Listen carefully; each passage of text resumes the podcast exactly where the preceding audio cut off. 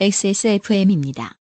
I D W K 동료 판사의 탄핵을 촉구한 판사들.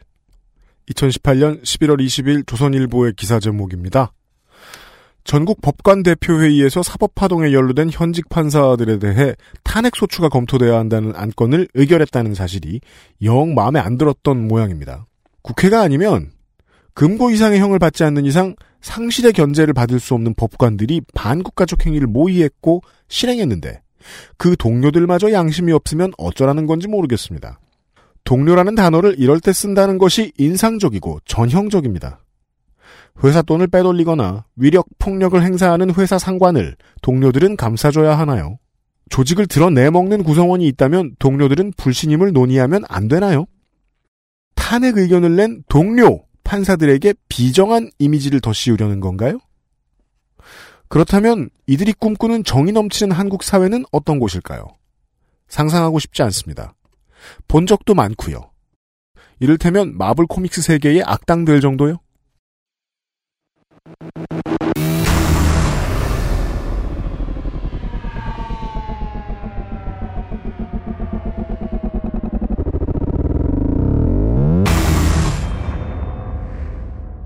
2018년 11월 네 번째 금요일에 그것은 알기 싫답니다. 덕질인 오늘은 무슨 얘기입니까? 어제에 이어서 어, 최근에 진 한 큰 별을 이야기하려고 합니다. 그렇습니다. 주로 영웅담을 만들어 만들어 오셨던 분이시죠. 영웅담을 얘기하는 주간이 돼버렸네요. 네. 광고를 듣고 잠시 후에 시작하겠습니다. 용산의 숨은 보석 컴스테이션, 관절 건강에 도움을 줄 수도 있는 바이로메드 무르핀, 업그레이드된 과일 건강해진 스낵 프로넥, 에어비타 더스트 제로에서 도와주고 있는 그것은 알기 싫다. 잠시 후에 시작합니다.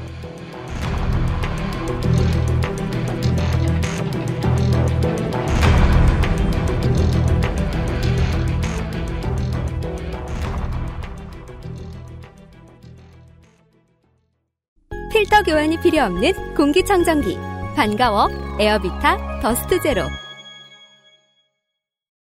안 괜찮으시죠? 관절 건강에 도움을 줄 수도 있는 무르핀이라면 도움을 드릴 수 있어요. 관절 건강엔 무르핀이니까요. 필터 교환이 필요 없는 공기청정기. 반가워. 에어비타 더스트 제로. 에어비타 더스트 제로. 네, 에어비타에서 신제품들이 런칭되었습니다. 먼저 더스트 제로 2. 어, 기존 더스트 제로에서 사용 면적이 좀 더 넓어졌습니다. 그러나 우리가 신제품을 사는 그 보람은 좀 없어요. 네. 왜냐면 디자인이 동일하고 크기도 동일하거든요. 네. 땡플 워치 2 같은 느낌입니다. 네, 내부 설계가 좀 달라져서 더 큰 면적을 커버하는 제품입니다. 당연히 더스트, 더스트 제로 1보다는 가격이 조금 비쌉니다. 어, 방보다 조금 더 큰 면적에서 사용하거나 아니면 내 방은 좀 더 크다 싶으신 분들이 구매해서 사용하시면 되고요. 네. 어, 더스트 제로 1도 아직 팔고 있습니다. 네. 본인의 용도에 맞게 골라서 구매하시면 됩니다. 그렇습니다. 내 방 안 큰데 굳이 큰 거 사실 필요 없습니다. 네, 그리고 이제 오존이나 라돈 관련 안전 테스트를 모두 거쳤다고 하고요. 필터를 교체하지 않고 그냥 빨면 됩니다. 그리고 두 번째 자동차 공기청정기입니다. 음. 역시 그, 그, 여기 어디야? 에어비타에서 만들었고요. 네. 네. 미세먼지 지옥, 차 안이라고 안전할까요? 그럴 리가 없으니 만들었습니다. 유면상 PD가 쓴 것입니다. 역시 똑같은 집진 방식입니다. 이름하여 카 에어스톤, 차 공기 돌. 차량 시거잭으로 가동되고요. 헤드레스트나 암레스트에 설치하시면 됩니다. 어, 디자인이 굉장히 심플하고 예뻐요. 이게 크기가 어떤 분은 좀 크다고 생각하실 수 있어요. 예, 아이, 아이패드 미니 정도 크기의 두께는 한 20cm 정도 되죠? 음. 샤오미에서 최근에 나온 차량용 공기청정기 있잖아요. 음. 그거 이렇게 붐박스만 하거든요. 존재감 대단합니다. 네, 그거보다는 훨씬 작습니다. 네. 그리고 이제 제가 봤는데 디자인 그 에어비타가 디자인을 역시 잘 뽑아요. 음. 디자인이 굉장히 예쁘고 가장 큰 메리트는 차 안에 미세먼지 수치가 숫자로 표기가 됩니다. 음. 기존 에어비타는 색깔로만 표기가 됐잖아요. 네. 이거는 뭐 25 이런 식으로 숫자가 표기가 됩니다. 그래서 이거를 확인해 볼 수 있고요.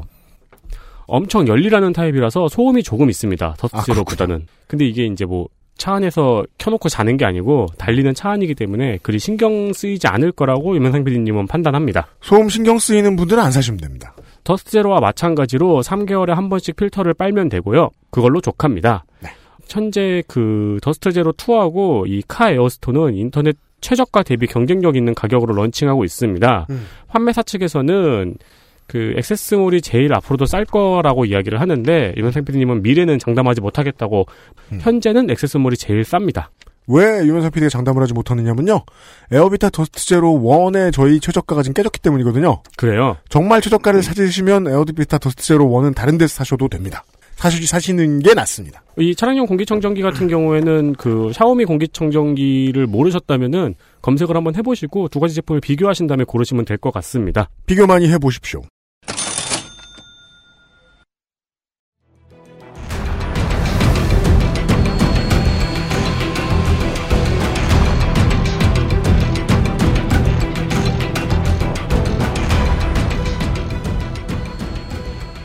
덕질인이 앉아 있고요.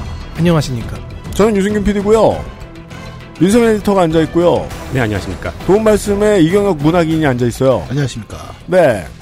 아, 지금 슈퍼맨을 만지작 만지작 거리고 있어요. 저희 사무실이 지금 그 저희 그 XSFM 미디어 센터가 갑자기 피규어 천국. 이 되었어요. 지금 수많은 건담들이 저 덕질인을 노려보고 있고 슈퍼맨이 누워 있네요. 고로상에 앉아서 등을 돌린 고로상은 지금 예 밥을 먹고 계세요. 야끼니쿠를 드시고 계세요. 네. 이게, 이게 이 피규어가 넨도로드 넨도로이드인가요? 원피스. 원피스 피규어들도 서 있어요. 네. 치우려고 이제 하나 있을 땐 기분 되게 좋았는데 훅 늘어나니까 내가 되게 예예 이 작가야 같잖아요. 그렇습니다. 덕후 사장님이 개업한. 음. 여튼 덕후 아닌 척 하기는. 네 오늘은 피규어들에 대한 얘기는 아닙니다. 네. 그 피규어의 아버지들 얘기죠. 아 그렇군요. 네 맞아요. 아버지 한 분은 어제. 그러게 일찍 양산박. 피규어 시리즈 이런 거 없나? 어, 그거 나오면 재밌겠다. 예. 근데 이제 만드나? 수호전 같은 경우에는 이 컨텐츠를 토- 그 관통하는 히트작이 없어요. 영화나 애니메이션 같은 형태로 음. 하다못해 만화 같은 형태로라도 수호전을 관통할 정도의 대히트작이 있으면 모르겠는데 그러니까 이제 표준이 된 비주얼이 음, 없는 거죠. 그렇죠. 음. 수호전에서 파생된 대중문화 콘텐츠 제일 유명한 거 그거잖아요. 영웅은 공부 따윈 안 한다. 그렇죠. 네. 그렇죠 그 짤이 있죠. 그거 말고 유명한 게 없죠. 그 포스터나 좀 누가 만들면 좋겠네요. 영웅은 공부 따윈 안 한다네. 윈이 아니라 원이에요. 원이에요. 아, 네. 그거 오타가 오타가 있어요. 네. 알았어요. 그걸 이제 알았 이제 알았구만. 몰랐어요. 어제는 김용과 그의 작품 세계를 이야기를 네. 해 주었습니다. 오늘은 다른 얘기인 것 같아요. 오늘은 김용 AKA 사량용 선생보다 음. 두살 연상 1922년 출생한 95년을 넘게 살아계셨던 아, 만화계의 송해 선생님. 스탠 리 선생입니다. 그- 심지어 이분은 뭐 90이 넘어서도 영화도 나오시고, 네. 예. 드라마도 나오고 TV 프로도 막 진행하시고 그러셨어요. 그 피규어들의 아버지인 것도 모자라가지고 스탠리 피규어도 있었잖아요. 네. 그렇습니다. 어제의 그 김용 선생 같은 경우에는 부고 소식이 알려졌을 때 그 양반 아직 살아있었냐라고 음. 반응했던 사람들이 있다는 얘기를 하셨잖아요. 스탠리에 대해서는 정반대죠. 그럴 수가 없었죠. 음. 영화를 보면 나오니까요. 네. 자, 이 사람의 이야기를 하기 위해서는 음. 1939년에 뉴욕 맨해튼으로 가보겠습니다. 어, 2차 대전도 종전이 안 됐어요. 타임리 코믹스라는 회사가 몇 년 전에 창립했습니다. 이 이야기는 175비회에서 한 적이 있습니다. 창립자는 마틴 굿맨이라는 사람이었는데요. 창업한 지 몇 년 안 된 회사가 그렇듯이 음. 마틴 굿맨 사장은 편집자를 비롯해 여러 직책을 겸하고 있었습니다. 원래 그렇습니다. 네. 그 유사장이 잘 알듯 겸직이 많으면 일이 많고 일이 많으면 피곤합니다. 일 다 끝낸 줄 알았는데 화장실 청소를 안 했어. 그렇죠. 예. 그래서 봤더니 조카 중에 하나가 뉴욕 트리뷴의 장문 콘테스트에서 가작을 두 개나 탔대요. 글 좀 쓰네. 그래서 17세의 조카를 편집 보조로 고용합니다. 30년대 말은 노동법이랄 게딱 필요 없었습니다.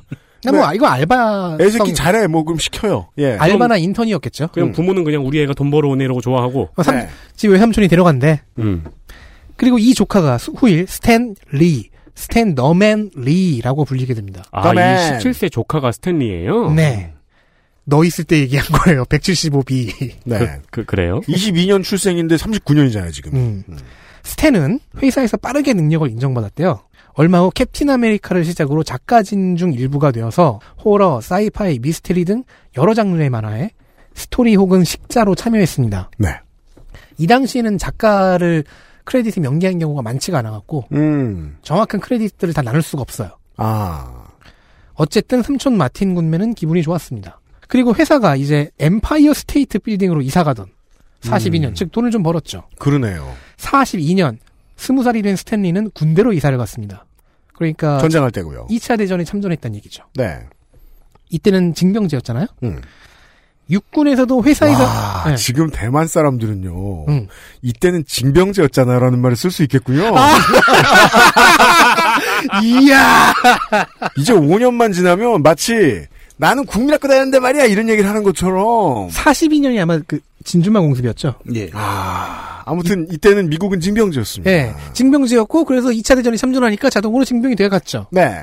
육군에서도 회사에서 하던 업무와 같은 보직을 받았습니다. 아, 식자 업무는 그 정훈이죠, 정훈. 슬로건 통신부대 쪽에 가 있었다고 하는데 음. 어쨌든 거기서 슬로건을 만들고 정훈 자료를 제작하고 훈련용 매뉴얼을 쓰고 그러면서 전쟁을 치렀습니다. 음. 전쟁이 끝나고 제대를 하고 회사를 갔더니 이름이 아틀라스 코믹스로 이름이 바뀌어 있어요. 어, DC에서도 이 사람을 어, 스카우트하려고 했다는 얘기가 있고요. 음. 어쨌든 원래 회사로 돌아옵니다. 회사에 복귀했더니 어, 일을 더 맡깁니다. 편- 그렇죠. 편집 업무까지 맡게 됐습니다. 음. 그렇게 50년대가 되었고요. 50년대가 저물어 갔습니다.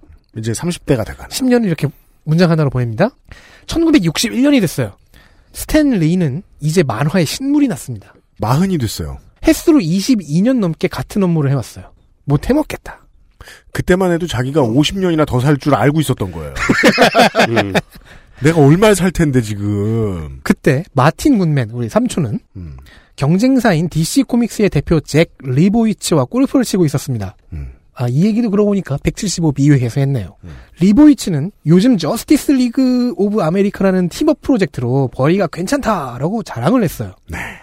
마틴 굿맨은 빡쳐서 회사에 돌아와 히어로 캐릭터들을 가지고 팀을 만들라고 지시합니다. 아, 사장이란. 그 지시를 받은 사람은 당연히 편집자 겸 작가 겸 기타 등등을 맡고 있던 조카 스탠 리. 하지만 이미 신물이 나 있던 스탠 리는 이 프로젝트를 마지막으로 하고 다른 직업을 찾아보기로 마음먹었습니다. 그러자 아내 조인, 조앤이 이렇게 말합니다. 그럴 바에는 하고 싶은 걸 다 해보라고. 이 프로젝트를 네가 마지막으로 할 거니까 한번 개판 쳐보자. 제 생각에는 그 뉘앙스였던 것 같은데 음, 음, 일단 뭐 개판 치고 나가자. 사무실 월세도 못 내도록 만들어라. 조앤 여사가 이미 돌아가신 지 한 2년 돼갔고요. 네. 확인할 수는 없습니다. 당시 이제 미국 만화계는 이미 슈퍼히어로물로 재편되어 간 지 꽤 오래됐고 스탠리는 아마도 이런 이렇게 한 장르가 한 업계 전체를 통일해가는 이게 좀 그렇게 마음에 들진 않았던 것 같아요. 본인 자신도 호러도 써본 적 있고 음. 추리물도 써본 적 있고 그러니까. 하지만 시장의 흐름을 거스를 수는 없잖아요. 그래서 스탠리가 해보고 싶은 것은 슈퍼히어로 장르 안에 다른 여러 장르의 특성을 집어넣어 보는 것이었습니다. 음, 슈퍼히어로라는 건 이제 장르가 아니라 그릇이 되는 거죠. 그렇죠. 동료인 잭 커비와 함께 만들어낸 판타스틱 4가 나왔습니다. 네. 이거 이름 참 유치하지 않아요? 판타스틱 4? 그니까요. 환상적인 넷. 그 저기 김성모 화백의 작품 중에서 무협지 중에서 네 명의 전사가 나오는 음. 그 장면이 있는데 거기서 그 네 명의 전사가 우리는 포빙 전사다라고 하는 게 있어요. 우리는 포빙 전사다라고 자기 소개를 해요. 근데 밑에 누가 이제 이렇게 가로치고 짤로 저 포는 분명히 4일 거다. 옛날에 제가 아는 분이 만든 쌀국수집 이름이 판타스틱 4였어요. 아, 그거, 아. 그거 좋네, 그거. PHO요. 음, 네. 어, 그건 괜찮네. 같은 분은 최근에 그 어, 마더 허거라는 허거집을 찾았어요. 와, 마더호가 너무 좋다. 서면에 있는 것으로 알고 있어요. 어, 아무튼 판타스틱 4 얘기하고 있었어요. 아, 스탠 리와 잭 커비 두 사람은요, 판타스틱 4의 첫 두 번의 이슈의 표지에서 음. 주인공 네 명에게 평상복을 입혔어요. 그리고 디자인을 호러물이나 괴수물의 표지같이 적이 되는 괴물이 중심이 되도록 배치를 했어요. 우리가 흔히 아는 마블 책의 표지같이 안 생겼다. 네. 정확히는 일본의 고질라처럼 배치가 되었겠네요. 네네, 정확합니다.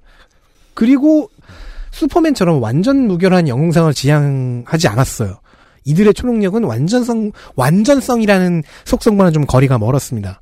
좋은 예가 판타스틱 4의 4명 중 싱이죠. 네. 싱. 네. 골렘. 그렇게 생겼죠. 골렘이 아니에요, 이름이. 음, 이 사람은 온몸, 벤자민이에요. 네, 온몸이 암석화돼서 음, 내구력도 강하고 힘도 세요. 음, 근데 그 때문에 일상생활이 매우 힘들죠. 그렇죠. 음, 피부가 건조하거든요. 그래서 2005, 아, 그 정도가 아니에요. 2005년작 판타스틱 4 영화, 피부가 극히 건조하거든요. 에서 보면요. 네. 씬이 그 무게로 인해서 빠해가갖고 의자에 앉았는데 그 의자를 부숴 먹어버려요. 그래서 그 영화에서는 그, 그 휴먼 토치하고 네. 대립이 되잖아요. 휴먼 토치 자신도 불평을 하긴 하죠. 자꾸 옷을 태워 먹는다. 음, 음. 그래서 싱은 그로 인해 웃음거리가 되기도 하고요. 많이 불편하고요. 음. 멤버 사인 또한 서로를 가족으로 여기지만 가족 같기 때문에 싸우기도 하고 틀어지기도 하고요. 그러니까 초능력이라는 비현실성 속에 현실성을 넣는 시도였던 겁니다. 음. 이 시도가 대중적인 성공을 거둡니다. 그래서 판타스틱 4는 세 번째 이슈부터 코스튬을 디자인 받았고요. 네. 이 얘기는 두 번의 이슈로 큰 성공을 이미 거뒀다는 거죠. 네. 그리고 스탠리는 업계를 영영 떠나지 못했습니다. 그렇게 된 것이군요. 개판 치다 보니까 돈을 벌었다. 그러게요. 이게 그 무슨 갑자기 이게 계기가 생겨서 어제 어제 에피소드로 따지게 되면 자기가 있던 업계에서 반발짝 옮겨서 이제 성공을 거두게 된 사람이 있는가 하면 하던 걸 관두려고 했는데 하던 걸 영원히 하게 돼서 성공하게 된 그런 사람도 있군요.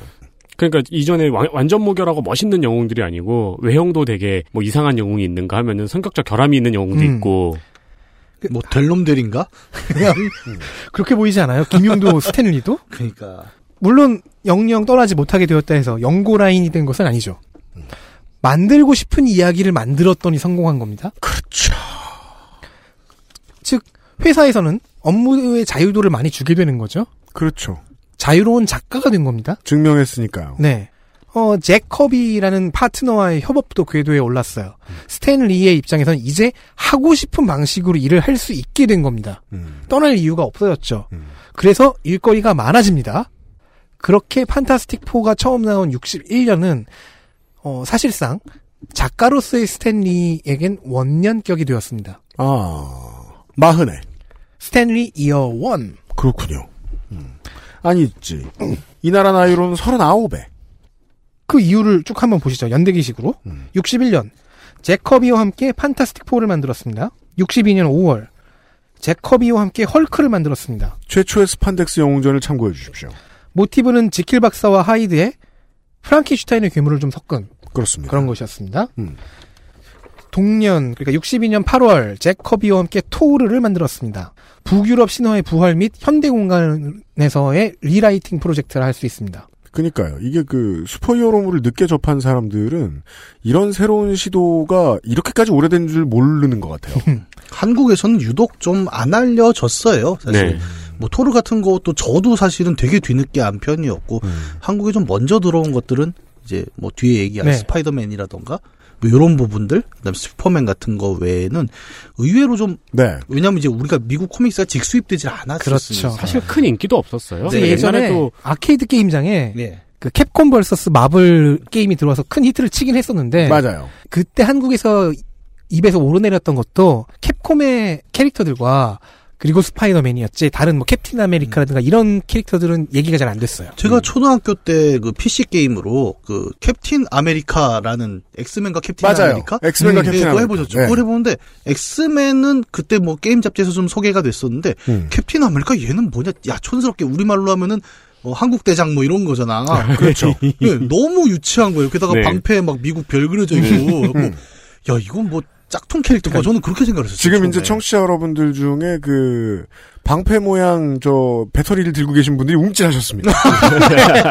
그거 처음에 저저 뭐냐 한정판으로 나왔을 때 되게 비쌌거든요. 또. 아. 음. 근데 80년대에 그걸 봤을 때는 되게 좀 유치해 보이는 음. 그러니까 왜냐면 그 맥락이 전혀 안 알려져 있었어요. 그러니까 이 인기를 우리나라에서 끌었다고 하면은 닌자 거북이가 오히려 네. 굉장히 큰 인기를 예. 끌고 스파이더맨이나 배트맨도 애니메이션이 방영이 되는데 큰 인기를 못 끌었죠. 그리고 이- 닌자 거북이마저도 원작 코믹스나 가장 히트했던 애니메이션이 들어온 건 아니었어요. 음.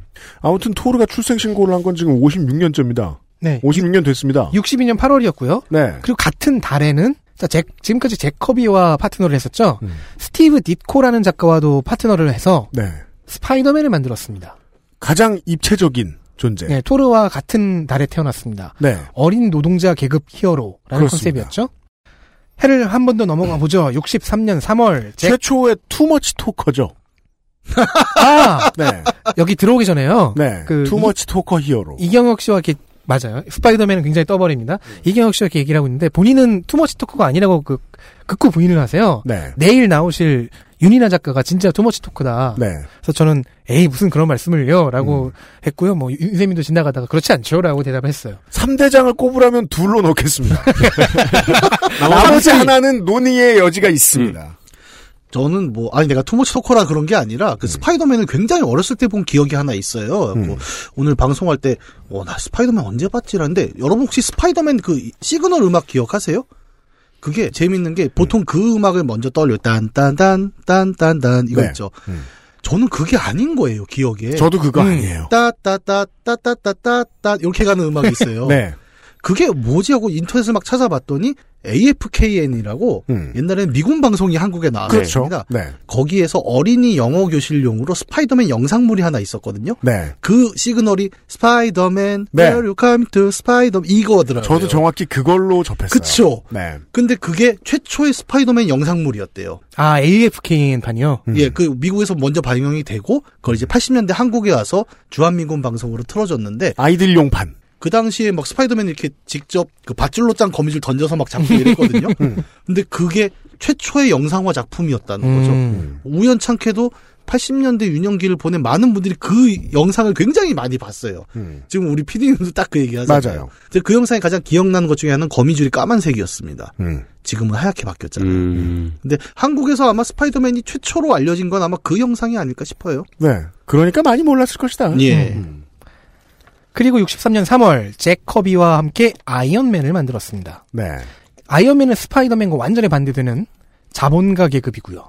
여기에 알코올 중독 등의 연약한 내면을 갖고 있지만 그 sci-fi 공상과학 SF식의 기술적인 상상력을 더하고 여기에 또 철가면 이미지도 끼얹은 모티브가 굉장히 복잡한 구성을 가진 캐릭터죠. 슈퍼 파워 없는 슈퍼 히어로. 기술력이 슈퍼 파워죠. 돈. 돈과 기술력. 네. 네. 또 같은 63년 3월 어쩌면 영고 라인에 이 사람이 들어가야 될지도 모르겠네요. 잭 커비와 함께 군인 겸 스파이로서 전설적인 캐릭터를 만들었으니 그것이 닉 퓨리. 사무엘 L 잭슨. 이때의 닉 퓨리는 백인이죠. 지금도 음. 지금도 아 prime한 닉 퓨리는 백인인데 좀 덜 prime한 닉 퓨리가 흑인이에요. 네. 그- 그게 그 덜 prime한 닉 퓨리를 디자인할 때 사무엘 L 잭슨을 모델로 삼았었고 그게 너무 기분 좋았던 사무엘 잭슨은 영상화 한다고 하면은 내가 그 출연료를 좀 덜 받을 테니까 그렇죠. 무조건 내가 하게 해달라. 음. 지금도 상당히 많은 헐리우드 배우들이 그런 제안을 하죠.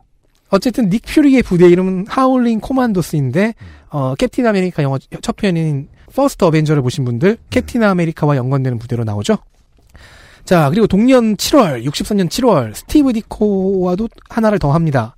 이번엔 오컬트, 마법, 호러 영화의 표현 기법 등을 동원한 닥터 스트레인지 를 네. 만들었습니다. 제가 최근에 발견했어요. 최근에 관찰해봤어요. 닥터 스트레인지가 뭔지 모르는 분들은 닥터 스트레인지가 슈퍼히어로인지도 몰라요. 네. 그럴 줄은 몰랐어요. 음. 어 그래요? 음. 그리고 동년 63년 9월 또 잭 커비를 괴롭혀서 음. 히어로 팀을 하나 만들었으니 그것이 엑스맨. 그러니까 사람이 이렇게 저 물 들어올 때가 있어요. 이런 식으로. 네. 스탠 리는 처음엔 판타스틱 4와 같은 밝은 분위기로 음. 엑스맨을 만들었는데 얼마 가지 않아서 소수자 상징의 팀으로 바꿉니다. 그렇죠. 이야기를 바꾸죠. 음.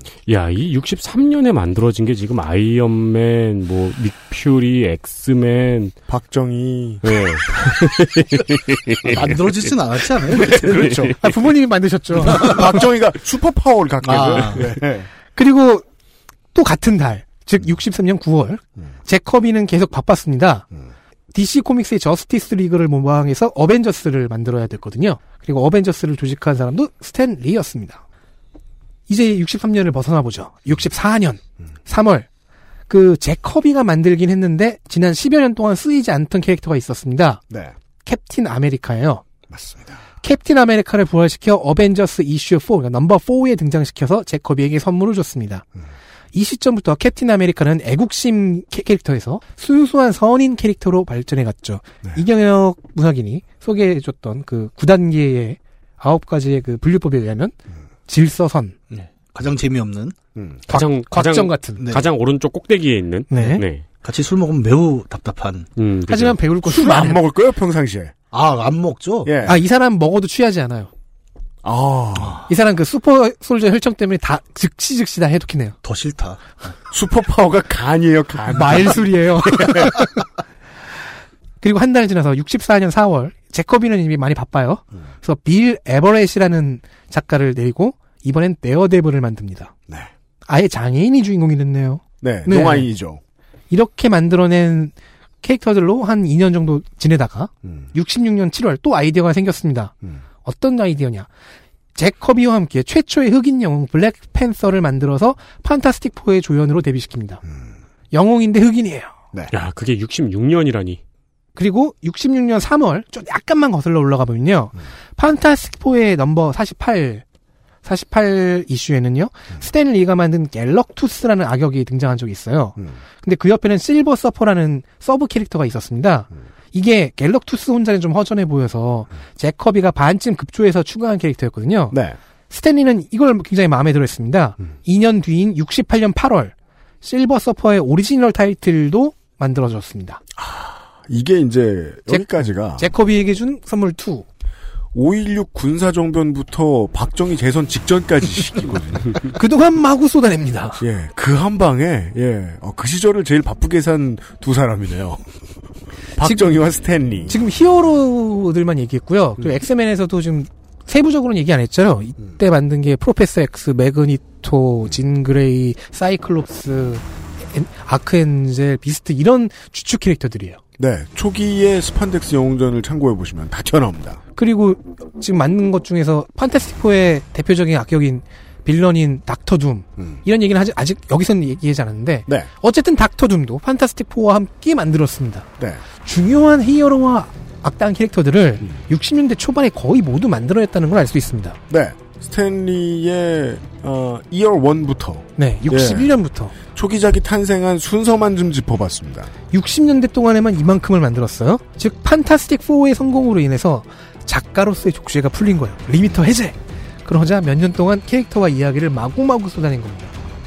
그리고 들으셔서 알겠듯이 그 옆에 있던 사람, 주로 있던 사람은 잭 커비. XSFM입니다.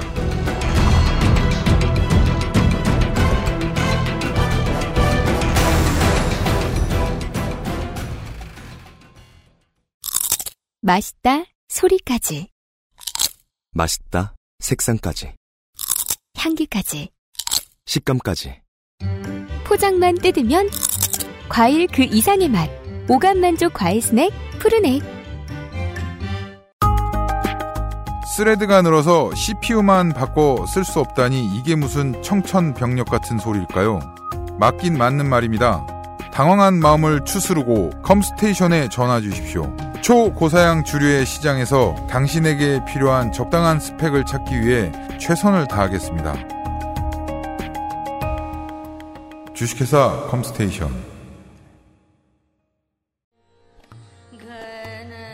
회원 여러분, 제 동작을 먼저 보시고 따라하시면 됩니다. 자, 어깨는 곧게 펴고 양손을 허리에 편안하게 가져갑니다. 이때 엉덩이는 너무 뒤로 빠지지 않게 조심하시고요. 양발을 어깨 넓이로 벌리고 호흡을 들이마신 채로 무릎을 안 괜찮으시죠?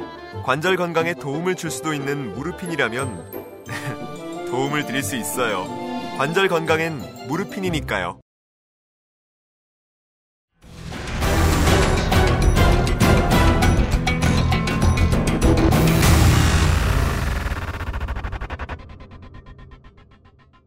아, 네. 이 사람 얘기입니까, 이제? 잭 커비는요, 지금 실버 서퍼를 추가한 이야기에서도 알 수 있듯이 스토리와 설정에도 참여할 수 있는 좀 베테랑 그림 작가였습니다. 특히 만화의 역사에서도 중요하게 다뤄지는데요. 한 문단은 사지예요. 음. 충격파나 동작선의 활용, 바람이나 입김의 표현, 운동감을 느끼게 하는 포즈 등의 표현을 시도했고요. 되게 여러 가지 측면에서 조상님이네요. 네, 이걸 일본 만화가 도입해 발전시켰죠. 음. 즉 미국 만화에서 사파의 유전자를 좀 빼냈던 사람입니다. 잭 커비가 그린 41년 캡틴 아메리카 number one의 표지에는 캡틴이 히틀러의 죽방을 날리는 그림이에요. 음. 근데 지금 말한 부분이 대부분 표현되어 있습니다. 캡틴 아메리카 sharp 1로 해서 보시면은 다 확인하실 수 있습니다. 이 장면은 영화 퍼스트 어벤져에서도 연극 무대 형태로 오마주되긴 했죠. 다 찾아보고 있네요? 어, 네. 근데 뭐가 이- 말씀하신 건지 잘 모르겠네요. 그, 이 표지가 나올 당시인 41년은 진주만 공습 전입니다. 그때는 이 미국 대위의 방패가 역삼각형이었어요. 맞아요? 그리고 영화에서도 그래요? 그 역삼각형 맞아요. 한번? 나와요. 음. 네. 연극 무대에서는 그 역삼각형 방패를 무슨 들고 저 축구팀, 공연하죠. 축구팀 문장 같은. 네네. 네. 요즘은 축구팀 문장이라고 하죠. 네. 어쨌든 이 표지가 표지를 만들 당시에 제커비가 이 표지를 그릴 당시에 는 진주만 공습 전이었어요. 즉 미국이 2차 대전에 참전하기 전인데다가 여론은 미국의 참전을 반대하는 쪽이었기 때문에 네. 미국 내 나치 동조 세력의 목소리가 꽤 컸습니다. 음. 이들이 표지 때문에 당시에 작가들을 협박하기도 했어요. 그 작가 중에 제커비가 있었죠. 네. 그래서 그들이 저- 경찰의 경호를 받기도 했습니다. 아, 이 말씀하신 그 표지를 봤는데 히틀러 죽방 때리는 음. 그림이요. 이빵 하는 이 느낌을 처음으로 만든 거예요? 그죠 처음 시도해 본 거죠. 아, 이렇게 이렇게 충격파가 팍 하고 네. 생기는. 음. 제커비는 훗날 독립 타이틀을 받게 되는 블랙팬서도 맡아 맡게 됩니다. 이때 편집부는 만화에 흑인들만 너무 많이 나온다. 백인을 더 등장시켜라라는 지시를 했는데요. 음. 그대로 수행합니다. 블랙팬서에게 두드려 맞는 KKK 단원들로요. 왜냐면 다른 역할이 필요하지 않기 때문이기도 하죠. 그러니까 무슨 도탄에 빠진 백인들을 갑자기 구해주면 좀 이상하거든요. 이렇게 잭 커비에 대한 설명은 끝마치겠습니다.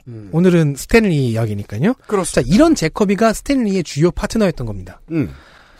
잭 커비와의 협업 시스템은 원고 핑퐁이라고 얘기할 수 있습니다. 이게 쉬운 기술이 아닌데. 진짜 힘들지. 그러니까 예. 60년대 스탠리는 보면 알, 알겠지만은 예를 들어 그러니까 63년 3월에만 해도 잭 커비와 함께한 게 아이언맨, 그리고 닉 퓨리 그 이전인 62년 8월엔 토르, 스파이더맨 두 가지를 동시에 시작했잖아요. 네. 이걸 다 잭 커비랑 했어요. 음. 그리고 다른 작가들과 하는, 하고 있는 게 있습니다. 그러니까 각본을 세세하게 써준다거나 콘티까지 잡아준다거나 할 수 있는 상태가 아니에요. 그래서 스토리 원고의 상태는 들쭉날쭉했다고 합니다. 여유가 있을 때는 A4 몇 장, 심지어 가끔 20장도 갔대요. 음. 그걸 가득 채운 각본이 나오지만 바쁠 경우에는 그냥 몇 문단 정도 스토리의 방향만 이야기 이야기의 얼개만 잡아주는 음. 그 정도였다고 해요. 그러면 이걸, 이걸 갖고 잭커비가 penciling을 합니다. 즉, 그림을 그려요. 음. 원고를 싸와요. 거의 다 완성된 한 95% 정도 완성된 penciling 원고를 스탠리가 받아보고 음. 대사용 말풍선과 독백용 말풍선들이 있을 거 아닙니까? 음. 거기다가 텍스트를 채워 넣어요. 없으면 새로 만들어 놓기도 했다고 해요. 그러면 다시 그 원고를 잭 커비가 받아서 마무리를 합니다. 음. 채색 작가와 식자 작가들에게 넘어가요. 완성본은 다시 스탠리에게 와서 최종 감수를 마칩니다. 편집자가 보통 스탠리 자신인 경우가 많았으니까 편집자 감수를 겸했을 가능성이 있죠. 야, 이게 되려면 다 같이 살아야 되는데. 이게 잘 되려면 두 가지 같아요. 그러니까 정말 친하거나 네. 아니면 권력이 한쪽에 딱 정해져 있어야 됩니다. 그렇죠. 이게 보통 일반 회사에서 저 같은 경우 이제 웹 쪽 작업을 많이 했었는데 기획자가 PPT 그려갖고 가면은 이걸로 디자인 어떻게 해요? 그렇죠. 그 다음에 이거 개발자에 넘어가면 이걸로 개발을 어떻게 해요? 그러면 이제 누가 여길 그리네, 누 어디까지를 하네, 맨날 싸우다가 나중에 이제 상무들끼리 모여가지고 제일 직급 높은 상무 뜻대로 가는. 그렇죠. 그러고 있으면 이제 영업자가 와가지고 어 이거 해주기로 했는데 이러고. 네. 그거 언제 얘기했어요? 뭐 네. 미리 얘기했어야지. 예. 근데 이 경우에는 그러니까 스탠리의 경우에는 자기의 영역에서는 일단 할 수 있는 건 태- 최대한 한 다음에 넘기면 그 사람이 한 것에 대해서는 터치하지 않았다고 해요. 음. 제컵이나 거짓말일 거예요. 어쨌든 어떻게 어떻게 해오면은 음. 자기가 그걸 거기에 뭐 더해서 무언가를 바꿀 생각을 하는 거지 그걸 고쳐달라고 얘기하진 않았다는 거죠. 그래요? 어. 그 우리나라 디자이너는 그 얘기 있잖아요. 자, 그 딸을 낳아도 절대로 이름을 수정이라고 짓지 않는다고. 그러니까 실버 서퍼의 얘가 그런 거죠. 야 이 캐릭터는 왜 있어? 음. 지오가 아니라 음. 어야 너 캐릭터 추가했더라? 음. 이름이 뭐야? 음. 음. 아 추가의 이야기군요. 안 그린 건 아니라는 음. 거죠. 음. 네. 음. 그 이런 시스템이 스티브 디코를 비롯한 다른 작가들과의 업무에서도 가동이 된 거죠. 스파이더맨의 경우도 그런 경우입니다. 자, 원래 스파이더맨의 최초 컨셉은 잭커비가 냈대요. 거미의 능력을 갖게 해보자. 음. 그 뭐, 어, 이런 놈이 있구나. 이걸 이제 스탠리가 보고, 얘는 이런 캐릭터였으면 좋겠어. 네, 거기다 설정과 스토리를 뭐. 스탠리가 만들어줍니다. 어, 못 산다거나, 뭐, 찢어지게 가난하고, 뭐, TMT면 어떨까? 음. 그럼 이걸 누가 그릴까? 어, 손이 빠른 스티브 디코라는 작- 애가 있어. 그럼 걔한테 해보자. 음, 해서 스티브 디코가 받아서 마무리 설정과 그림을 맡습니다. 그렇군요. 네. 그 여기에는 세 명이 들어간 거예요. 음, 크레딧에는 없지만 잭 커비의 아이디어가 있고요. 음. 그거를 틀을 잡아서 하나하나 설정을 만든 스탠 리가 크레딧에 있고 그림을 그리면서 그 설정들을 마무리했던 설정 마무리라고 분명히 나와 있더라고요. 스티브 디코가 있고 네. 음. 이 세 사람을 왔다 갔다 했다는 거죠. 시스템이 잡혔다. 그렇게 해서 스파이더맨은 탄생한 겁니다. 시스템도 잘 잡혀 있고 그 크레딧도 명확하네요. 네. 이런 창작 영역에서 제일 문제되는 것 중에 하나가 그 크레딧의 명확성 쪽이기도 하잖아요. 음. 그렇죠. 한국 같은 경우에 뭐 저는 이제 게임 쪽이니까 게임 쪽은 크레딧이 굉장히 좀 불분명한 부분이 많아가지고 음. 이제 특히 디자이너라던가 네. 이런 쪽에서 어 내 이름 왜 안 들어갔음? 뭐 이런 거 굉장히 굉장히 굉장히 많, 있는데 네, 굉장히 많죠. 좀 지금 얘기 들으면서 부럽기도 하네요. 이런 게 보장이 돼야 사실은 또 창작 이- 영역이 60년대부터 그게 사실상 만들어지기 시작했는데요. 음. 뒤에 얘기했지만 그, 그 과정에는 스탠리도 일익을 담당했습니다. 음. 그리고 사실은 스탠리 주변에서 이런 크레딧에 대한 이야기가 음. 어느 정도 정리가 된 상태예요. 음. 다른 쪽은 조금 모자라거나 좀 늦어요. 음. 아, 스탠리 주변에서는 깔끔한 편이다. 네. 어쨌든 그리하여 스탠 리가 창조한 캐릭터들과 그들이 처한 서사를 보면요. 이 스탠 리라는 작가의 특성이 보입니다. 스탠 리의 영웅 캐릭터는 우선 신적인 모습을 보이지 않으면 않는 캐릭터들이 먼저 나왔습니다. 판타스틱 포의 멤버들을 생각해 보시고요. 음. 스파이더맨, 아이언맨, 헐크, 가족이라거나 약점이라거나 하는 현실성의 닻을 갖고 있습니다. 무조건 찌르면 찔릴 구석이 있죠. 네. 이거는 이제 슈퍼맨의 크립토나이트랑은 좀 달라요. 그러니까 신적인 존재의 유일한 카운터 펀치라는 의미가 아닙니다. 그니까요. 막 되게 뭐든지 다 잘하고 막 다 잘생기고 막 이런 사람이 막 오이를 싫어해. 근데 그거는 고마워요. 그다지 brilliant한 아이디어가 아닌 거예요. 음, 네. 예. 사람을 중요하긴 하지. 고뇌하게 만들진 않아요. 중요하긴 하지만. 네. 스파이더맨에게 가난과 고난이란, 음. 아이언맨에게 술이란, 음. 그리고 엑스맨에게 소수자성을 부여하고 또 그들의 초능력이 그들의 고통의 근원이 되는 음. 헐크도 그렇죠. 이런 것들을 보면 확실히 크립토나이트와는 많이 다르죠. 네. 그럼 이제 토르와 닥터 스트레인지라는 예외가 보이죠. 음. 이들은 신적이고 초월적인 캐릭터입니다. 그렇습니다. 그럼 이건 스탠리가 자기 스타일에서 벗어난 걸까요? 닥터는 그럴 수 있는데요. 음. 스탠리가 토르를 시작할 때는 지금과 좀 달랐습니다. 그렇습니까? 토르의 신적이고 초월적인 힘은 그대로예요. 여전히 신이에요. 하지만 토르가 지구에서 활동하는 방식이 좀 다릅니다. 음. 지구에서는요, 도널드 블레이크라는 의사가 있어요. 그렇죠. 이 의사의 몸에 빙의 되거나 음. 혹은 도널드 블레이크가 토르로 변신하는 형태입니다. 아, 이거는 마법 소녀의 형태네요. 네. 그렇죠. 마법 봉도 하나 이렇게 들고 있잖아요. 어, 네, 네. 도널드 블레이크는 지팡이를 들고 있어요. 그 음. 지팡이를 땅에다 꽝 하면서 뭐 토르를 부르나 하여튼 그러면 이제 토르를 변신한, 변신을 하거나 음. 아니면 저 신계에 있는 토르와 몸이 바뀌는 거예요. 그렇죠. 로르팡, 로르피, 토르, 야. 현실에서 지구에서 도널드 블레이크의 친구 여자친구가 네. 토르랑 친구를 먹고 네. 토르의 여자친구는 뭐 도널드 블레이크랑 친구 먹고 뭐 이런 것도 있었어요. 지금은 이 설정이 계속 변형되고 변형되고 변형돼서 현재 영화와 비슷하게 되긴 했는데 어쨌든 이 경우에도 혀- 토르에게 현실적인 핸디캡 혹은 현실성의 닻이라고 할 수 있는 건 있었던 거죠. 네. 닥터 스트레인지의 경우엔 빼도 박도 못하는 초월자의 모습이에요. 네. 마법을 너무 완벽하게 수련해서 우주적인 specialist가 됐는데 근데 이 아이디어는 스탠리가 아닌 스티브 디코가 냈던 아이디어입니다. 그래서 어떤 크레딧에는 스탠리 이름을 빼기도 해요. 음.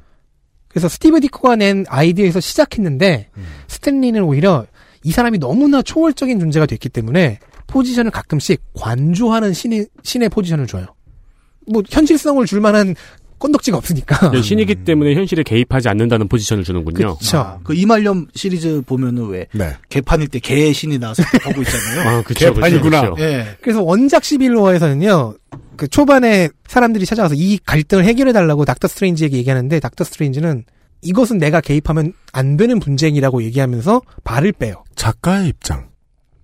이말년 들어- 말씀하시니까 말인데 주인공이라는 게 사실상 없긴 한데 이렇게 이제 등장인물들이 열심히 싸우다가 갑자기 포졸들이 나와요. 그만해 이 미친놈들아. 그죠. 아, 그거 고만해. 여러분 지금 우리말 의 한마당. 우당탕탕 꿍땅꿍땅 하는 그 효과가 정말 흥겹잖아요. 영웅은 공부 공부 다 원하는다네. 작가의 역할이잖아요 그게. 미친놈들 그만하게 만드는 갑자기. 제가 강조하고 부분, 싶은 부분은 뭐, 닥터에게 작가로서의 음. 그런 게 있다는 게 아니라, 음. 스탠리가 비현실적 캐릭터의 일정 부분을 음. 현실에 묶어두는 요소를 만들려고 그렇죠. 애를 썼다는 겁니다. 음, 네. 음. 그러니까 영웅 서사에는 반드시 고난 파트가 들어가잖아요. 음. 그 고난의 원인이 영웅 자신을 구성하는 요소에서도 기인해야 한다. 왜? 우리가 그러니까. 네. 그렇죠. 그러니까 우리가 이 그래픽 노벨을 읽으면서 감탄하는 부분이잖아요. 영웅 스스로가 그 나는 영웅으로서의 존재 가치가 있는가, 내가 영웅이 될 쓸까, 영웅이 될 자격이 있을까를 계속해서 고민하면서 이야기를 풀어나가는 부분이 네. 이 스탠리의 아이디어였군요. 그쵸. 그리고 업무 프로세스, 우리가 아까 굉장히 감탄했던 그 프로세스에서 알 수 있듯이, 음. 스탠리는 일반적인 소설가나 만화 스토리 작가의 이미지와는 많이 다른 형태의 작가였었죠. 그의 업무에서 가장 중요한 부분은 컨셉 설정입니다. 서사 속에다가 인물을 넣는 접근법이 아니에요. 그렇죠. 캐릭터를 먼저 만들고 그 캐릭터들을 대립시키거나 협업시키는 상황을 만들면 스토리는 자연스럽게 만들어진다라는 접근법이죠. 아, 이해가 돼요. 작품들을 떠올리면. 이거는 쇼미더머니의 접근법이군요.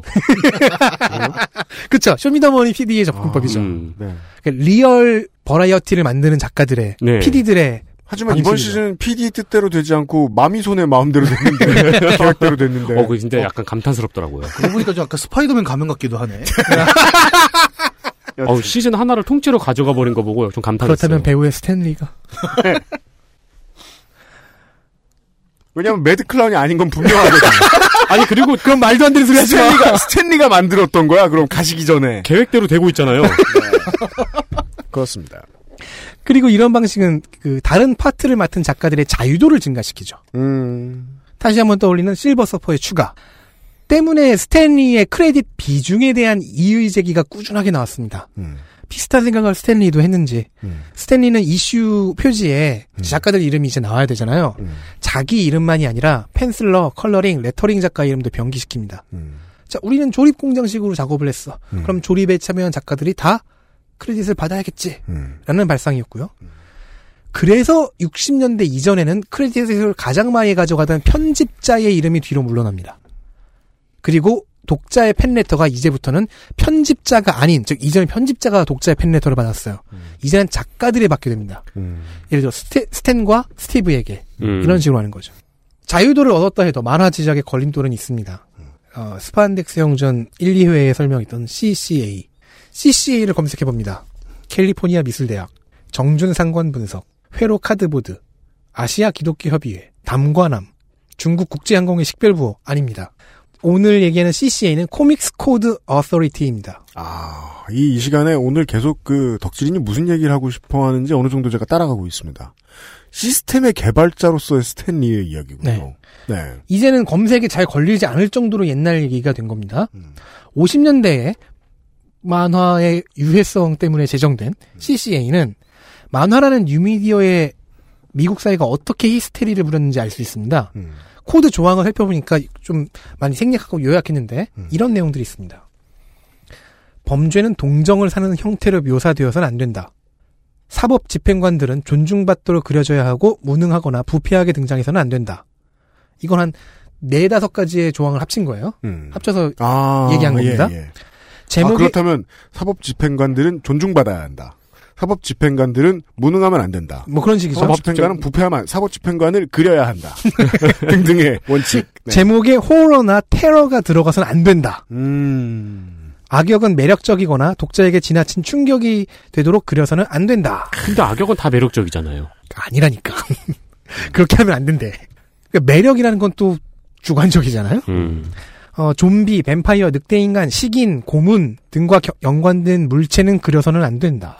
그 시절 꼰대들이 무서워하던 것들인 거야. 그래 밤마다 꿈에서 나오고 막. 음. 그럼 이제 성적인 것도 나와야죠. 누드는 어떤 경우에도 금지한다. 그, 이런 되게 많습니다. 아 이런 규칙을 세워놓은 거예요. 네. 음. 근데 그럴 듯한데 이게 그 규정으로 놓기엔 뜬구름 잡는 소리라서 이 규정을 누가 적용하느냐에 따라서 그 작품이 다 사지가 잘려나갈 수 있는 네. 것들이잖아요.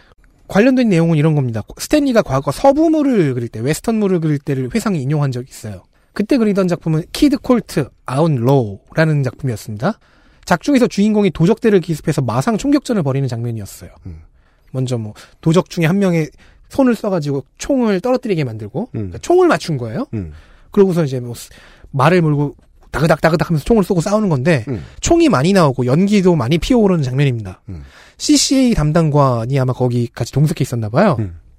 편집 과정에 음. 이의를 제기합니다. 왜요? 총을 쏠 때 연기가 막 어, 너무 많이 나요. 그래서요? 이게 너무 폭력적이잖아요. 아. too violent라고 네네. 하더군, 음. 하더- 하더라고요. 그 말이 안 되잖아요. 총을 쏘고 말을 달리면 연기가 많이 나야죠. 이런 식이니까 71년 정도가 된 스탠리는 드디어 CCA에게 한 방 먹일 기회를 찾았습니다. 71년쯤 되면 이미 스탠리는 너무 큰 피규어고요. 그리고 이제 더 이상 새로 만들어낼 캐릭터도 별로 없어요. 그냥 열심히 쓰고 있기, 이야기만 쓰고 있으면 돼요. 네. 그리고 71년에 미국 보건부는 마약의 위험성을 알리는 캠페인을 위해 만화계에도 협조를 요청했습니다. 마약을 유해하게 다루는 에피소드를 그려달라. 네. 그 결과로 마블에서는 스파이더맨 이슈에서 5월부터 DC에서는 그린랜턴과 그린에로우의 팀업 타이틀에서 8월부터 마약 문제를 다뤘어요. 근데 문제가 하나 있었습니다. CCA의 이 코드에 따르면 마약의 효과를 그리는 것은 어떤 이유에서건 불가능했기 때문입니다. 아. 마약의 효과라는 건 마약을 맞으면 뿅 간다는 걸. 그렇죠. 하지만 그 제가 스판덱스 영웅전에서 얘기했듯이 이 그린랜턴과 그린애로의 team-up 타이틀에 나왔던 거는 그린애로우의 그 sidekick인 스피디가 마약 중독자가 된 이슈였어요. 음. 그래서 표지에는 그린 랜턴이 이제 그린애로를 데리고 오고 제일 그 카메라의 제일 앞에는 이렇게 스피디가 마약에 가서 마약 때문에 이렇게 뿅 마, 맛이 가 있고 음. 그린애로는 들어와서 내 sidekick이 junkie라니 하고 놀라는 장면이거든요. 그 얘기 다룬 적 있어요. 네. 저희가. CCA에 따르면 이 장면을 그리면 안 돼요. 음, 대신 뭐 캔디베 뿅간 고양이를 그린다든가 해야 되는군요. 최소한 지금 마약을 맞고 맛이 가 있는 스피디의 모습은 나오면 안 됐던 거예요. 옛날 한국 드라마 보면 이렇게 왜 중요한 배드신 나올 때 이렇게 촛불 비춰주고 음. 우산 내려가고. 예, 예, 네. 그런 식으로 표현했겠죠. 다음날 아침에 닭이 울고. 폭포가 떨어진다든가. 물레방아가 돌아간다든가. 음. 네. 당연히 이 작업을 먼저 하고 있던 스탠리 역시 CCA에게서 계속 클레임을 받습니다. 음. 그리고 스탠리는 이제 무시하기로 합니다. 음. 왜? 의뢰 주인 클라이언트인 보건부가 CCA보다 직급이 높으니까 아, 저긴 장관이고 저기는 처장인가 보네. 사- 상위 기- 기관이니까. 네. 음. 보건부는 연방행정부의 순량인 대통령 바로 위치잖아요. 음, 음. 아까 그 조직 시스템 얘기도 그렇고 이것도 그렇고 굉장히 그 유능한 직장인, 유능한 그러니까 관료. 말이에요. 유능한 관료. 예. 그래서 어메이징 스파이더맨 96 넘버 96은 처음으로 CCA를 무시하고 출판된 만화가 됩니다. 아, 근데 이게 용인이 됐군요. 네. 이후 CCA는 차츰 작가들과 편집자들에 의해 무시되어 갔습니다. 아, 이런 식으로. 물론 이것만 한 건 아니죠. 이 조항들이 애초에 업계 차별적이고 시대에도 뒤떨어졌음을 충분히 업계가 소명해온 결과이기도 하죠. 음. 하지만 스탠리가 이걸 무시하기로 결정한 것은 결정타였습니다. 네. 그러게요. 문학인 설명이 맞습니다. 여러모로 유능한 비즈니스맨 처럼 보입니다. 네, 네. 사실 많은 직장인들이 되게 공감하실 부분이 그거예요. 그러니까 우리 부장이 야 이거 내가 하지 말라는데 왜 했어? 그러면 상무님이 하랬는데요. 그렇죠. 이거죠 지금. 가장 화가 나는 순간. 네. 그리고 이제 부장하고 팀장이 말이 다르면 사장한테 들고 가잖아요. 예. 네. 지금 말씀하셨듯이 70년대부터의 스탠리는 작가로서보다는 기획자와 경영자로서의 비중이 더 높았고요. 음. 그 외에는 한 2001년, 2년 내에 DC 코믹스의 의뢰를 받아서 주요 캐릭터들 그러니까 슈퍼맨, 원더우먼, 배트맨, 로빈, 캣우먼, 아쿠아맨, 그린랜턴, 플래시 등의 리메이크 미니 이슈의 스토리를 쓰긴 했고요. 최신작이 사실 있어요. 일본의 타케이 히로유키와 협업한 기교동자 울티모입니다. 음? 미국 만화라기보다는 일본 만화 작품으로 보는 게 타당한 작품입니다. 음. 이게 2010년 이후인가 그렇게 나왔어요. 사장도 맡았는데 사장직 같은 건 지- 재무 업무가 너무 싫어서 곧 사임했고요. 네, 재무는 또 다른 재능의 영역이에요. 확실히. 아, 타케이 히로유키가 누군가 했더니 샤먼킹의 작가네요. 네. 다만 이 사람은 90년대부터 80년대 중후반 중반부터였나 아무튼 애니메이션 및 영화라의 영상화 프로젝트에 관심을 가져서 80년대 중반부터는 마블에게도 모회사가 생겼죠. 그래서 그때부터 열심히 참여했습니다. 나름 결실을 거뒀어요. 89년작 퍼니셔, 90년작 캡틴 아메리카. 이건 기억하는 사람이 별로 없지요. 왜냐면 89년작 퍼니셔는 제가 봤지만 너무 재미없었거든요. 대신에 2000년 엑스맨 2002년 스파이더맨의 성공이 슈퍼히어로 영화를 침체기에서 살려낸 작품이 되었습니다. 이후 완전히 원로급이 되어서 일선에서 물러나온 후엔 마블의 명예회장으로서 마블의 컨텐츠를 홍보하는 업무를 하는 대가로 봉급을 받게 됩니다. 그, 큰 결, 컨텐츠 회사들은 이런 식으로 레전드들에게 급여를 지급하는 경우들이 되게 많습니다. 네. 그 결과가 현재까지의 영화와 드라마의 까메오 출연들이거든요. 음. 그러니까 본인도 즐겼지만 이걸 해야 음, 네. 명예회장 급여를 받아요. 맞아요. 히스토리 채널에서는 그 무슨 어디 그냥 동네에 있는 일반인들 찾아다니면서 저 사람은 슈퍼히어로의 능력이 있느냐 없느냐 이런 거 알아보는 바보 같은 프로그램 진행하고 그랬어요. 오. 네.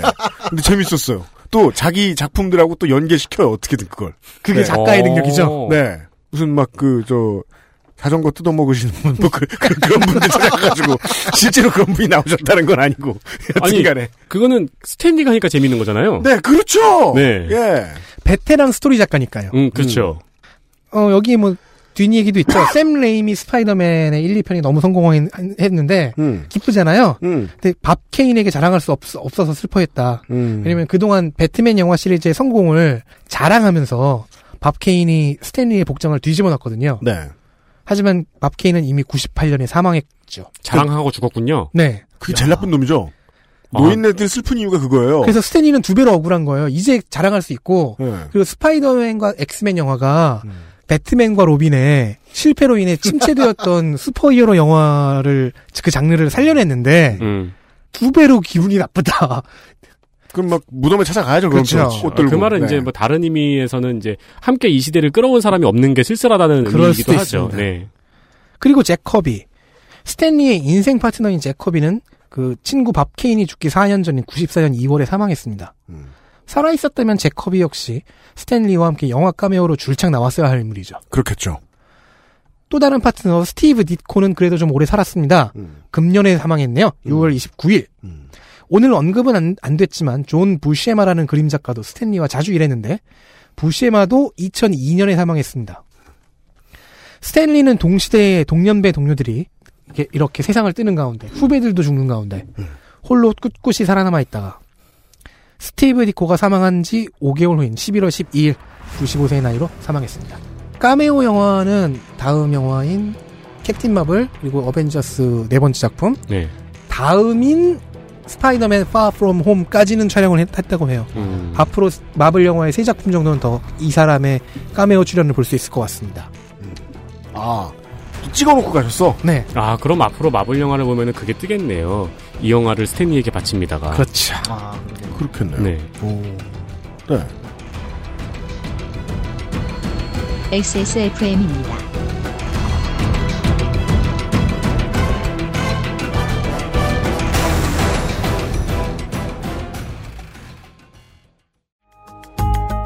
온라인에서만 모든 것을 해결할 수도 있습니다. 컴스테이션 이달의 PC 마음에 드는 사양이 나왔다면 바로 액세스몰에서 결제하세요. 주식회사 컴스테이션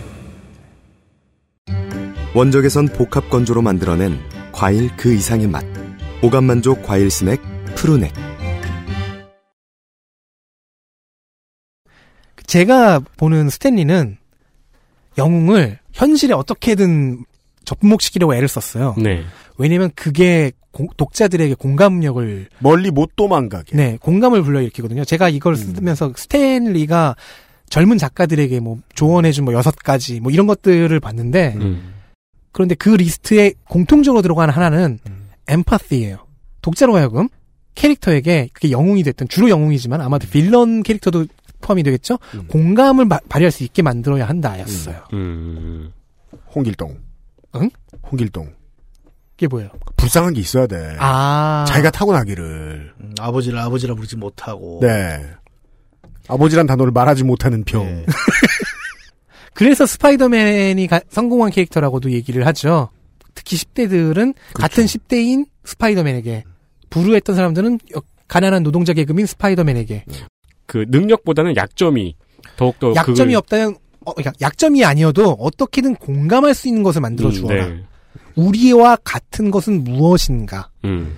그렇다면 어제 이경혁 문학인께서 얘기해 주셨던 치유의 부분에 있어서도 있어서 무엇을 노렸는지를 알 수 있는 거죠. 네. 가- 또 비슷하다면은 음. 비슷한 부분이 있다면 그것을 보면서 음. 치유받을 수 있고 음. 대리 만족을 할 수 있는 것이죠. 네. 네. 웹툰 그 아까 우리 어제 양영순 웹툰 이 덴마 얘기를 잠깐 했는데 네. 네. 그 덴마에 보면 덴마도 이제 초능력물이죠. 음. 어떤 특정한 초능력 콩이라고 하죠. 그 네. 콩 능력이 발현되기 위해서 필요한 것은 결핍이었어요. 음. 그러니까 예를 들어 어렸을 때 정말 외롭고 왕따로 지낸 친구는 그 만화 내에서 음. 자신을 다른 차원의 벽으로 둘러쌀 수 있는 기술로 음, 네. 거듭나게 되는 이런 서사들이 나타납니다.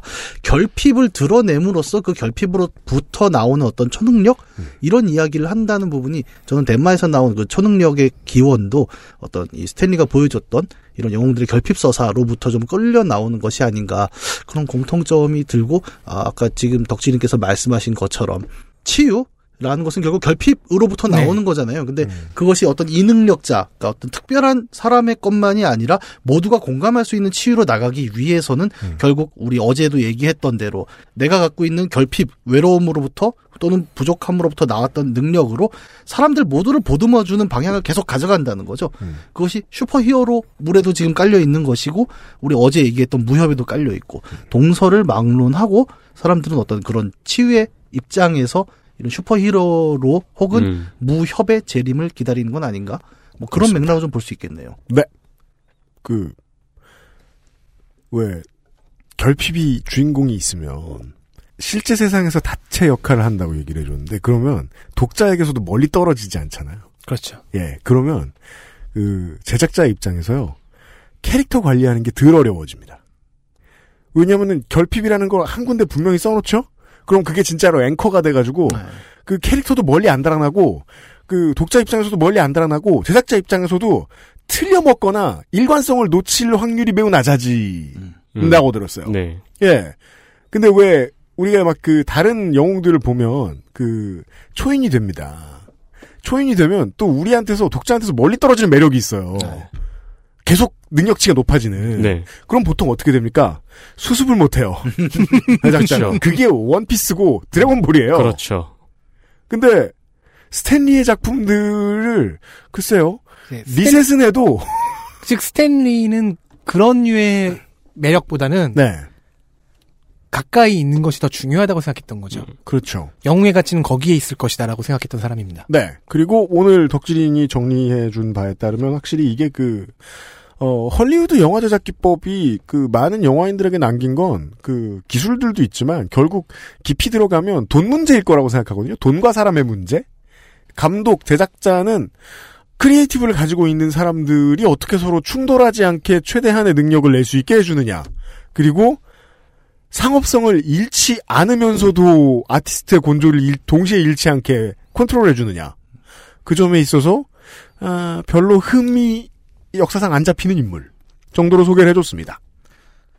스탠리의 경우에는 무슨 성적으로 제소를 당했다, 음. 기소를 당했다라는 얘기도 있- 있는데 가짜 뉴스일 가능성이 높더라고요. 아무리 그래요? 찾아봐도 음. 데일리 메일 외에는 보도한 데가 없어요. 데일리 메일에 있으면 데일리 메일은 분석 기 인사이트에 있을 걸? 없어. 데일리 메일은 분석 기사 외에는 모든 것이 황색이라서. 저는 듣다 보니까 그 생각이 나네요. 그 우리 어제 김용 얘기했고 오늘 스탠리 얘기했지만 스탠리가 어떤 만들어낸 창작의 방식이랑 굉장히 시스템적이었고 네. 조직적이었던 반면에 김용은 혼자 작업을 했단 말이죠. 네. 큰 차이죠. 왜냐하면 우리 김용 소설 얘기하면서 학렬 얘기했잖아요. 예, 네. 한국 동아시아에서의 모든 협업은 학렬 중심이죠.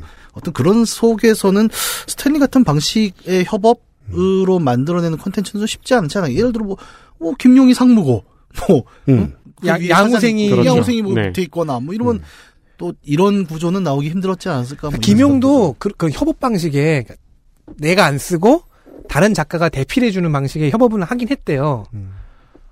오래 가진 않았다고 하더라고요. 그렇죠. 왜냐면 한쪽에 몰려 있는 권력을 다른 한쪽에 견디지를 못하니까요. 예. 네. 상호 작업에 대한 완벽한 존중이 오히려 이 협업을 가능하게 했던 걸 수도 있겠네요. 네. 그 존중 자체는 김용의 경우엔 깨지진 않았던 것 같은데 본인이 그걸 못 견뎌했다는 뉘앙스가 있어요. 음. 어, 인류가 올가을에 빠이빠이한 20세기 인류 문학의 거장들을 만나보았습니다. 네. 어, 이런 이야기를 덕질인이 해주었습니다. 덕질인 수고 많았습니다. 감사합니다. 네.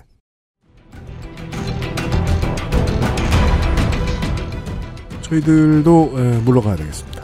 내일은 이제 그 슈퍼히어로가 나옵니다. 그렇습니다. 네. 그분의 슈퍼파워가 뭔지 아세요? 꿈이 없어요. 네. 어, 꿈이 없는데 뭘 다 해요. 다 잘해요. 네. 그분의 결핍은 뭔가요? 그러니까 어떻게든 꿈이 뭐 없어요. 오 훌륭한 캐릭터네요. 네. 결핍이 곧 능력이네요. 이게 얼마나, 그니까 이게 얼마나 무서운 아젠다인데요. 이, 이 미스윤의 알바 기록실이 전해주는 무엇이 되고 싶지 않아도 된다.